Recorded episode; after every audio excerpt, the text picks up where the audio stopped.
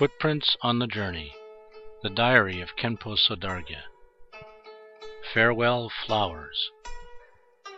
Ever since I mentioned frequently my fondness of flowers in the sprays of the wisdom ocean, people began to bring flowers to me, real or artificial, such that they are piling up inside and outside of my house.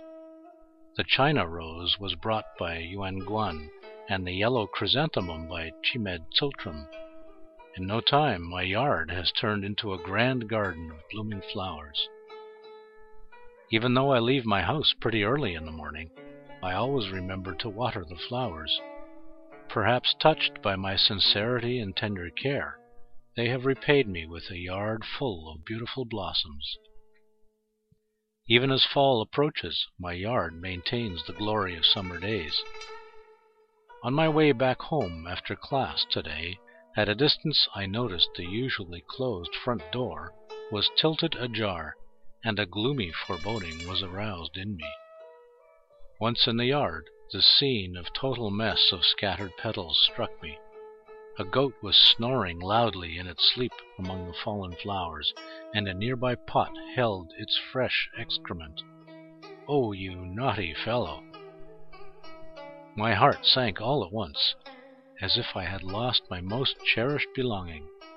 Many times burglars had raided my house and taken away quite a few valuable items from me, but I have never felt so lost as today. Perhaps I've been a bee in my previous life, an experience that imprinted on me a predilection for flowers. The Maha Bodhisattva should aspire as such, that for the sake of beings I will even offer my own body. What needs to be said about offering material possession and other things? This sentence from the sutra requested by Liu Yan sprang into my thoughts. Suddenly my mind cleared up. Standing among the debris of my ravaged garden, my dismay dissipated like a fog vanishing.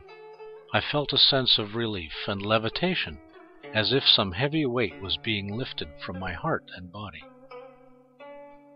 My next-door Lama suffered the same misfortune. While letting loose a torrent of abuse, he was ready to gain revenge with a piece of rock in his hand. As someone sharing the same bitter experience, I could appreciate how he felt. Nonetheless, I tried to calm him down, and at the same time pushed the goat to an inconspicuous corner, so at least for my neighbor the problem could be out of sight, out of mind. The garden, beautiful and luxuriant that morning, is now no longer there, and only messy petals remain. Isn't everything in the world just as impermanent? Lama Chen. fourth of July, Year of Renmu, August twelfth, two thousand two.